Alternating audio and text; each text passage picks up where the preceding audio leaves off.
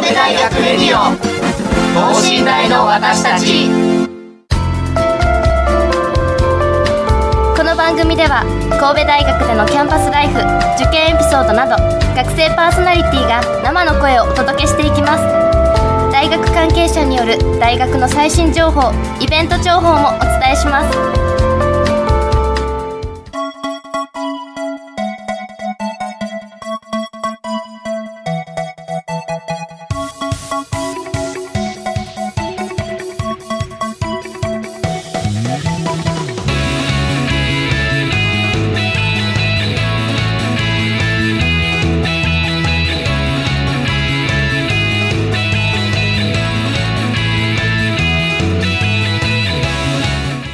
んばんは。文学部3年の小林優奈です。さあえーとですね本日放送日9月14日ということで秋ですね。もうだんだん涼しくなってきて結構過ごしやすい気候にはなってきました。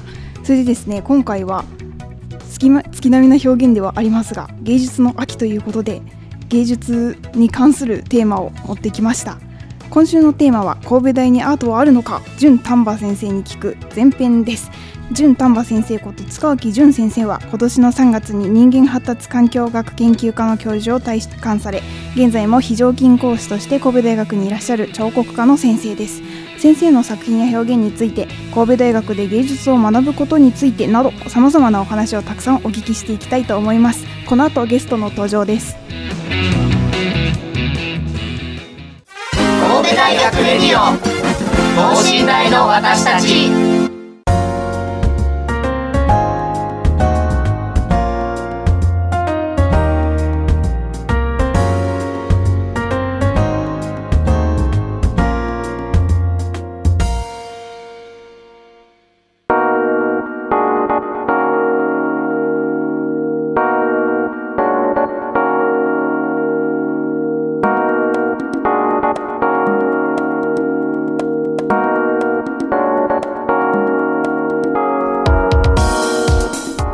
れでは早速ゲストにご登場いただきましょう。お願いします。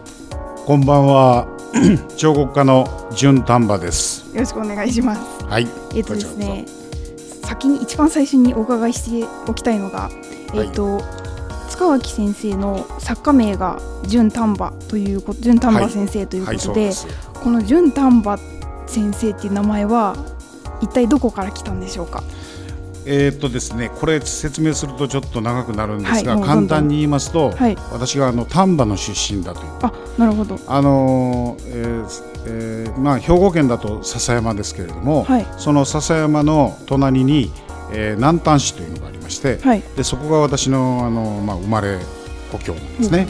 で、えー小さいああの大学の頃私が学生だった頃からこの丹波っていうのを、はい。あの自分のアイデンティティというかそういうものに、はい。えー考えてまして、うんうんで作品にはあの丹波っていうサインをするんです。はい。でそれはまあ自分が、えー育った、えーそういう自分の,、まあ、あの一番根幹をなす一部分でもあるので、はい。えーその名前が、えー実はすごく、えーずっと気になってまして、はい。で実は60歳になってはい。還暦を過ぎた時にそうだ。はい。名前を変えよう。でそれまではずっと塚脇淳ということで来たんですけれども、はい。えー60歳になって名前を変えるっていうのは今がもうラストチャンスかもしれない。と思ってそうだ。作家名を純丹波にしよはい。うでなぜあの純丹波にしたかということのもう一つの理由は、はい。外国に行った時にあの塚脇淳っていうのがすごく、まあ、あの発音がしにくいんですよ。ところが丹波っていうとはい「Please call me 丹波」っていうとみんなあの向こうの連中がね一発で覚えてくれる。これはもうあの丹波だ これで行くしかない。そう。であの、えーそういうこともあり、はい。まあ、あのアーティストとしても自分の本当の、えーアイデンティティをあの指し示す、はい。あのさ作家名というかそういうものを考えた時にこれはもう純丹波でいくしかないあなるほど。ところがまあそれを変えるについては、はい。もうその年になって変えるのかとかまあ、あの友達がですね、はい。何を土地狂って今頃 名前を変えているんだとか、はいい。まあ、いろんなことを言われたんですけれども、はい。あのーまあなんていうか最近ねあまりそのこだわりがなくなってきたっていうか、はい。名前も変えたっていいんじゃないか、なんか急にねそれをふと思った時に、はい。あそうだ変えよう。という気持ちがあのこう出てきてあ。そうだ変えてしまえ。あなるほど。というようなことで、えー、純丹波という名前で活動しています。へえあのもう思いついたらすぐ実行するっていうそうです。ドンとヒジテイというというのがあの私の、はい。あのまあ私の、えー考えのもうとにかく思い思ったらやる。はい。っていうのは私のテーマでもありますけれども常に学生にもはい。思ったらやれ。もうそれをの何かの痕跡を残さないと次に行かないぞっていうことをいつも言ってます。なるほどもうはい。後先考えずにとりあえずやってしまえっていう。いややったら何かが見えるし失敗もするかもしれないし、はい。間違いかもしれないしいろんなことがそこから読み取れる。うんうんうんだからそれはあのアーティストでもやってみてあダメだとか。はい。あやってみたらあこんなところにこんな面白いことがあったとか、はい。そういう発見もあるわけですよね。だあ。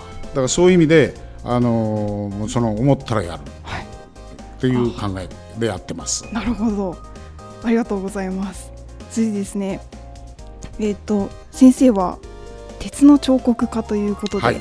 あの作品をいくつか拝見させていただいてあの鉄で彫刻をする作るっていうのをずっとやってらっしゃるようなんですが、えっとその鉄に行き着いた理由というかそこまでのなんだろう経緯みたいなはい。ものってお話しいただけますか、あはいそうですね、あのー私はねあの最初は、えーやはり彫刻家らしく、はい。えー石を彫って、えーカチンカチンとこう野外で、えーかっこよくハンマーを振っているのが彫刻家だと思ってたんですね。はい。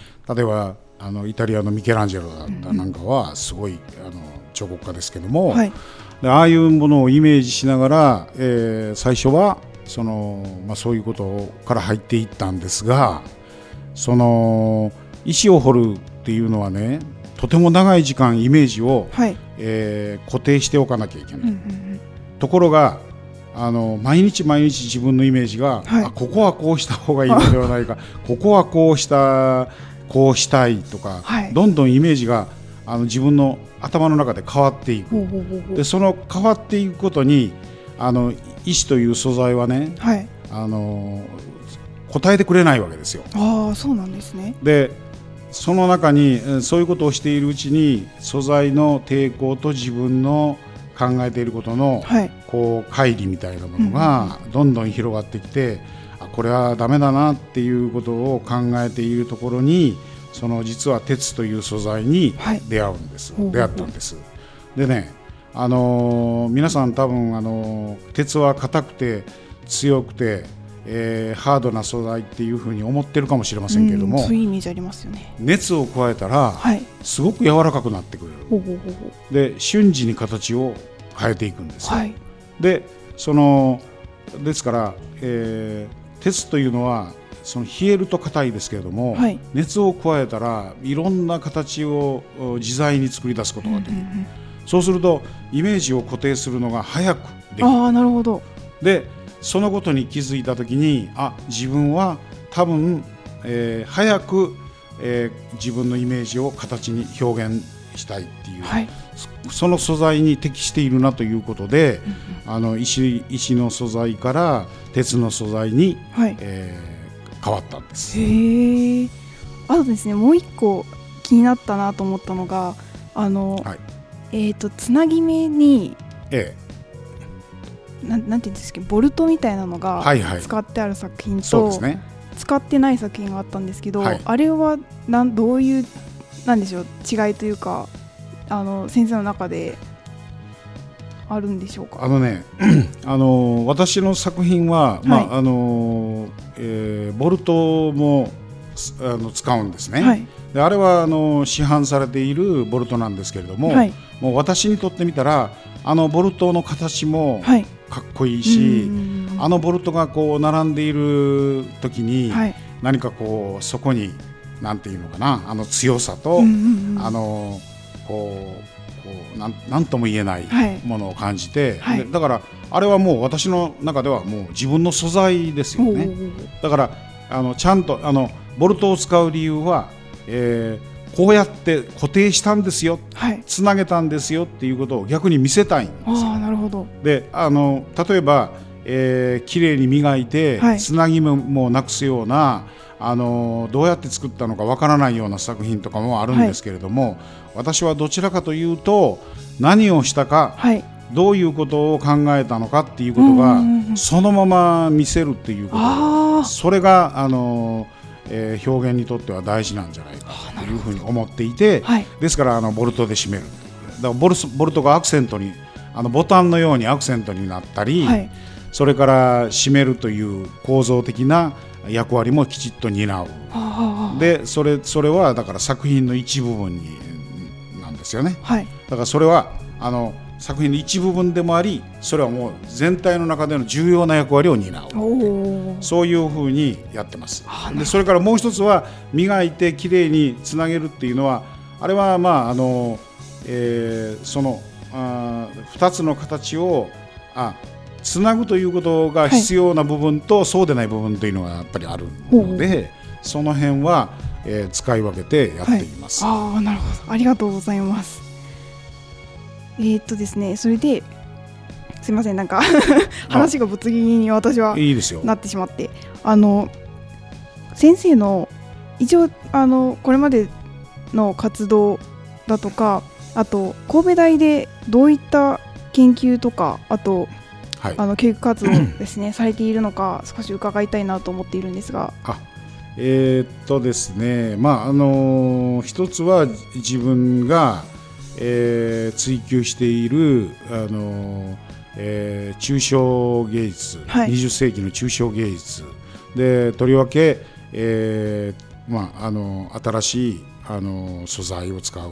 はい。で、まあ、あの鉄の彫刻っていうのはもう、えー古典的な素材になってきてますけれども、はい。えーまあ、鉄を使って、えー構成的抽象彫刻を作るということをずっと続けてきたんですね。はい。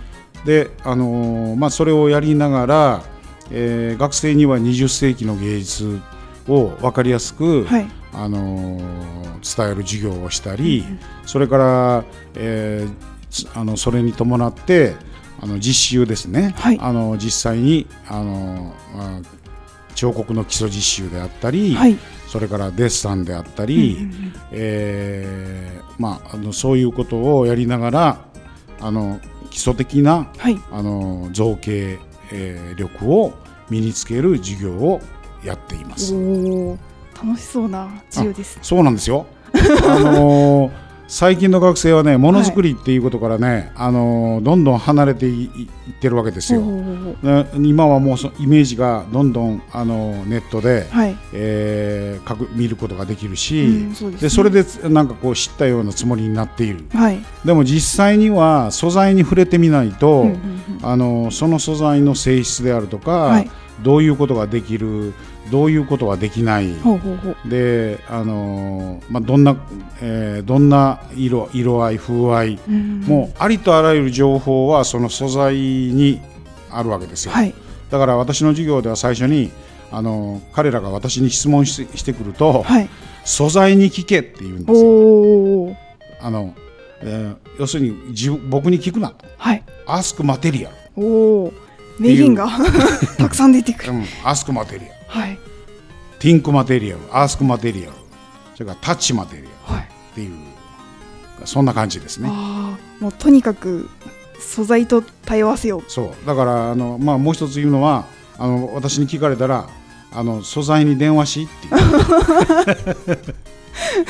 えー、いいな。なんか受けてみたいですね授業、あそれでちょっと話が大幅に切り替わってしまうんですが、はい。先生の、えっとお名前に入っている丹波はい。っていう名前で、はい。今度、えっと9月151617あと20から24まで丹波篠山町並みアートフェスティバル2018というのがはい、開催されて、えっと、先生もそれに出品なさるということで、はい、そうなんです。この町並みアートフェスティバルっていうのははい。なんかどんな感じなんでしょう？瀬戸内国際芸術祭みたいな。あのーまあ大きな、はい。えーそういうアートイベントありますよね。はい。でそれに対してこの、えー丹波篠山町並みアートフェスティバルっていうのは、はい。あのこの、えーあの笹山の河原町というはい一つの,、あのまあ、町筋があるんですけれども、そこの人たちが集まって、はい。えー何かアートイベントしようやっていう話にななったんだそうです。はい。で、えーそこにはですね丹波古陶古陶館っていうあの古い丹波の陶器を、はい。えー集めているコレクションしているあのすすごくいい美術館があるんですけども、はそこがちょうど起点になってであの町屋がそのいいっぱい並んでいるんです、はい。古い町町屋ですね。うんうん。でその町屋に町屋の中にアートを入れたりその町屋をちょっとこうそのその時だけ、はい。えーギャラリーというかそういうふうにしてあのーまあいあのーそこで展覧会をしませんかっていう話が、はい。えーありまして、はい。あそれだそれは私もぜひ参加したいということで、でもうだいぶ前から、はい。え2回目ぐらいからもずっと参加しているんですけれども、はいそれで、えー今年も、えーこの9月の15日から、えーそこに出品するんですが、はい。今その作品をですね、はい。あのーえー国際人間科学部の、はい。え1階の裏のですね、はい。私の、まあえー立体造形、えー演習室があるんですけれども、はい。そこの、えー裏庭で今もうあの毎日毎日、はい。鉄を、えー磨いて、はい。えーメンテナンスしているという。それはあのあのすごく面白いというか、はい。も見応えがありますので、はい。もしあれだったらあ14日だったらちょっとこれは無理かもしれませんが、はい。あのー まあそんな、えー作業場でもう連日作業をしています。はい。でそれで、あのーその作品はですねあの結構大きい作品で、はいえー高さが5.5メートル、うんうんうん。えーありますし、はい。であのまあ、横幅も、まあ、5メーターぐらいありますかね、はい。でこれを立ち上げるんです。はい。だですから、あのーちょっと自分自身も、えーまああのまあ、これは5年前に作ったんですが、はい。それを久々にこの関西で発表できるということでちょっと自分もワクワクしています。いい。ですね。先生の作品ははい。あの、触ったりとかあと 間くぐったりとかはいはいしても大丈夫なそ作品なんです。うそうなんです。ああ。のーもうあのアート作品がね、えー触ってはいけないなんていうのはね、それはもうあの全然あの、えーまあ、私の作品に関しては、はい。もう無意味なことで、ほえー触って鉄の温かさというか、そんなものを感じてもいいしそれから、えー下に隙間とかがいっぱいありますからそこをくぐって、はい。えー真下から上を見たりうん。いろんなことができる、はい。そうすると要するに3 360度、はい。もういろんなところから作品を楽しむことができる、確かに。まあ、それが、まあ、私にとってみたら、えー作品に内側外側っていうのはないんですよ。うんうんうん。それはもう同時に存在している。はいだからそそういうもののあの、えー楽しみ方というのははい。もう、あのーどんな、えー楽しみ方もできますし、はい。あのま、以前に それに似た作品を、えー美術館で展示した時に、はい。えーパーカッショニストにはい。叩いていただいて、えー、あの鉄の彫刻を叩こうってはい。いうイベントもしたぐらいで、あそうなんですね、ええだからそういうあのことなので、はい。あのまあ、あの今度もなかなか面白い作品になると思います。もうえっ、といつ頃から作り始められてたんですか？今回の。あのね今回の作品は5年前に実は、えーあの千葉のメタルアートミュージアムっていうところの、えーに出品した時に野外展示したんです。はい。でそれを作って、まあ、持って帰ってきて5年間実ははい。あのずっと裏庭に、はい。あの保存してあったんですね。はい。でその保存状態は、まあ、実に劣悪な環 環境ではい。もうあの鉄の表面は錆び錆びて大変なんですけども、はい。でそれを今一生懸命磨きながら、はい。もう一度君をあの立てるからごめんね綺麗にするからねって言って鉄にあの、はい。僕はあのあの言いながら あの毎日磨いている。おおそんな感じですあね。そうなんですね。あともう完成されたんですか？あでも現地で組みあ立てるんですね。のねこれは高さが 5, 5メートル以上ありますしね、はい。でクレーン車がいるんですよ。ああそうですね。でそのですからこんあのこっちでいっぺん仮組みをしてっていうことができないんですよ。ああもう現地に持って行って、はいもうその場で立てる。だからもう設置の時に、はい。もしボルトの穴が合わなかったら、はい。もうその場で、えー穴を大きくガスで切断するとか穴を大きくしろとか、もう無理無理、えー 何が何でも立ち上げる。なるほど。そんな感じですね。えーいいですね。このキャッチコピーで町屋が美術館に変わるあっていうのが。そうでしょ、うん、だからぜひ皆さんね、あのー笹山にいらしてください。ちょうど土日祝日とそうです平ね。日とにはい。分けてやってあるので、結構行きやすいですよね、そうですね。大体あの、えー土日祝日をうまく挟みながら、はいそれであのこうこうちょうど2週間にわたってうんうんイベントが開かれます。はいまあ私もできるだけね、あのーその場にいようとは思いますけれども、はいあのーまああのもし、えー来られたら、あのーお話もしますし、あのーいくらでもあのご案内もできますよ。はい、はい。あいいですね。ちなみにいつ行ったらいいっていうのはなんか目安はありますか？えー、と15日のオープニング初日のオープニング151617かな？あまあ週末いますね。あそうなんですね。はい頑張っていきます。はい。じゃあこの日に行ったら会えるかもしれない。というそうですね。ことで。はい。本人のいる前で芸術を鑑賞するっていうなかなかないですもんね。なんか本当に美術館とかってなると。そうそう。美術館だとなんかこうちゃんとこう説明もあのまああるあるわけですけどもこれはね、本当にあの手作りうんうんの展覧会なので、はい。であの私の作品もまあそうですけどもこの出品作家の作品はね、はい。本当に面白いんですよ。もうあいろんなことをやってますからね。はい。で私のようにハードなハードワークをしているうアーティストだけじゃなくって、はい。なんかこう室内にちょっとこう、えー自分の表現を仕組む仕組むというかもう本当にあのーなんだろう手作り感あふれる、はい。あのー展覧会なので、はい。あのこれはぜひあの1日かけてはい。ピクニックのつもりでここを巡巡っていただくとはい。いいのではないかと思います。街をこう回っていって。そうです。この街並みをずっと見ながら、はい。一軒ずつあの作作家のこうインフォメーションを見ながら、あ回るという。これはあのとてもあの楽しい秋の一日になると思いうますよ。すね。町屋まこれはえなんかこうなんだろう写真を見てるとちょっとあのなんだろうな。あのすみません言葉が出てこないんですけどえうん、なんか古い民家というかそうですよ。あそんのな感じの。そうです。町屋というのは古いあのあまあ、えー江戸期明治のあたりに建てられた古い、あのまあ町屋がずっと続いているんですよ。はい。でそのそこにこういうふうにいろんなアアート作品を展示するわけですね。なんか本当に面白そうですね、あの作品自体もそうですけどそのなんか街並みも結構多分もう今となっては割と珍しい感じのものになっている気がするのでああ行ってみたいな。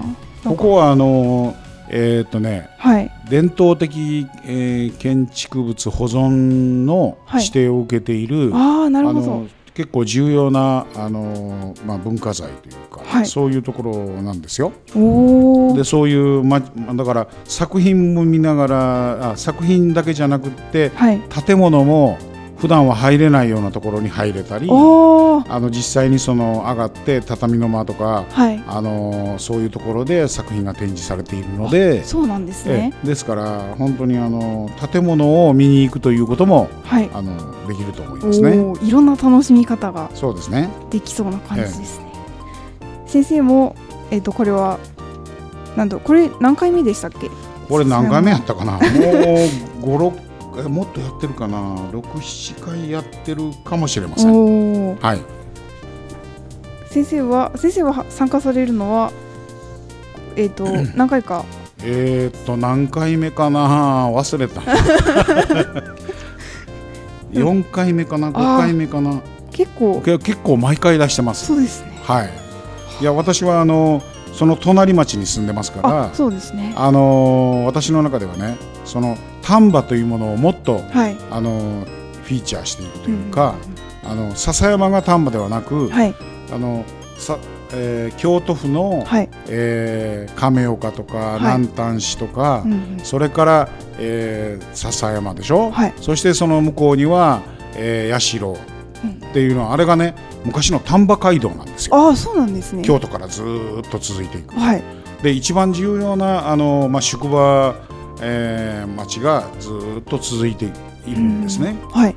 ですから、あのーまあ、どうしても阪神間に、あのーこう焦点が当たってますけども、はい。これからはそういう丹丹波街道を中心とした丹波っていうものをはい。もっと、えークローズアップしていきたいっていうのがあのこの、えーイベントの、あのーこのメンバーの人たちの思いでもあるし、はい。で私もそう思ってますのででもう積極的にこれに参加して。いるああなるほど。ええ。これは全部ですからあれですよ。あの市民の手作りっていうか、はい。アーアーティストと市民のはい。あの、うん、手作りによる展覧会なんですね。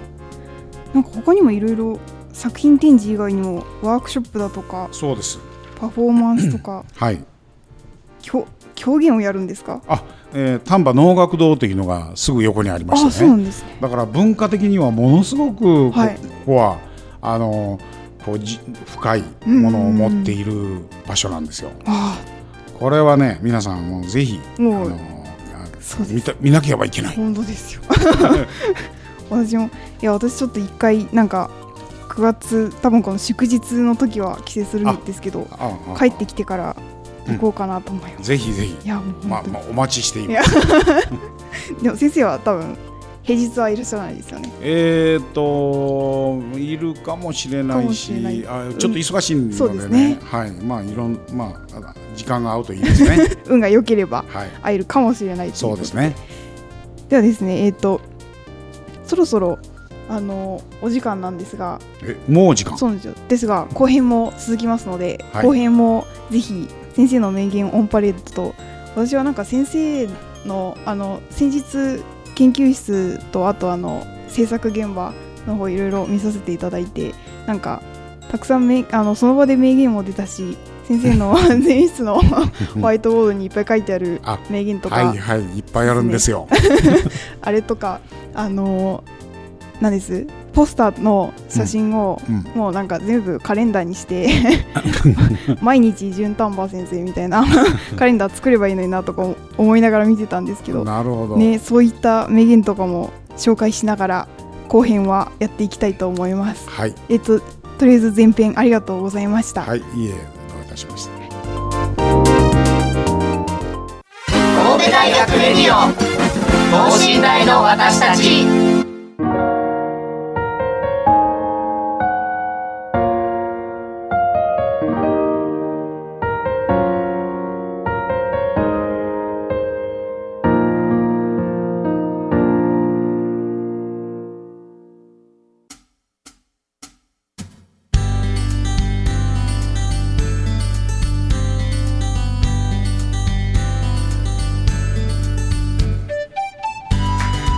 さんどうでしたでしょうか？たくさんあのなかなかあの制作してらっしゃる側のお話を聞くことはないのでかなり興味深いお話が聞けたかと思います。こあの後編もたくさん面白いお話が聞けると思います。